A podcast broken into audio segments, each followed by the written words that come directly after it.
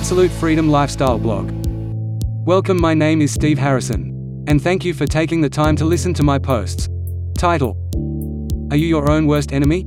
Obstacles, hurdles, barriers, roadblocks. These are all common sights along the road to achievement. If you have ever worked towards a goal that most people would label as unrealistic, then you have undoubtedly faced one challenge after another. In fact, when you reach the point where you feel like giving up, that is usually when things get even tougher. Believe it or not, these external obstacles are actually the easy part. They are obvious. We can examine them and devise a plan to work through them or around them. For example, if you want to start a business but lack the funding, there are a variety of tangible action steps you can take to resolve your funding issues. The real barriers to success are internal roadblocks. This is where it gets difficult. This is where you battle your own self-doubts, worries and feelings of unworthiness. You may have the best work ethic in the world. You may have the strictest discipline and self-control. But if your mind is listing all of the reasons why you shouldn't have what you truly want, you are fighting a losing battle. For many of us, these negative tapes have been playing the same disempowering messages in our minds for years. In my business, I hire a lot of talented people for various projects. Some of these people have incredible talent.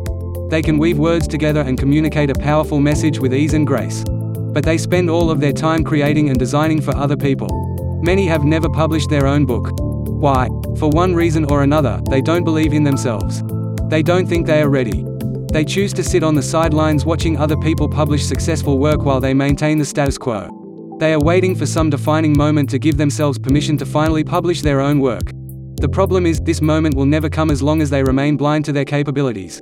The only way to cross the invisible line from feeling unworthy to feeling powerful and capable is to change the internal dialogue. Instead of repeating patterns of thought telling you why you can't do something, you flip the switch. You spend time every day reprogramming those internal tapes. When an old disempowering message begins to play, you train yourself to switch it to a positive. Slowly but surely you forge a new path, a new way of thinking, a new internal dialogue. Instead of being your own worst enemy, you become your own cheerleader. It is at that moment that everything in your life changes. Let's keep the conversation going. What has helped you find yourself when you were feeling lost? Share in the comments below, I'd love to hear your input. Thank you again for listening and don't forget to subscribe and leave your comments below. Feel free to email me at steve dot absolute freedom lifestyle dot com with any questions you have. See you on the next one. To your success, Steve Harrison, founder of Absolute Freedom Lifestyle. Investing in yourself is the key to living a life of meaning and purpose. And to me, it is the best investment that you could ever make for yourself.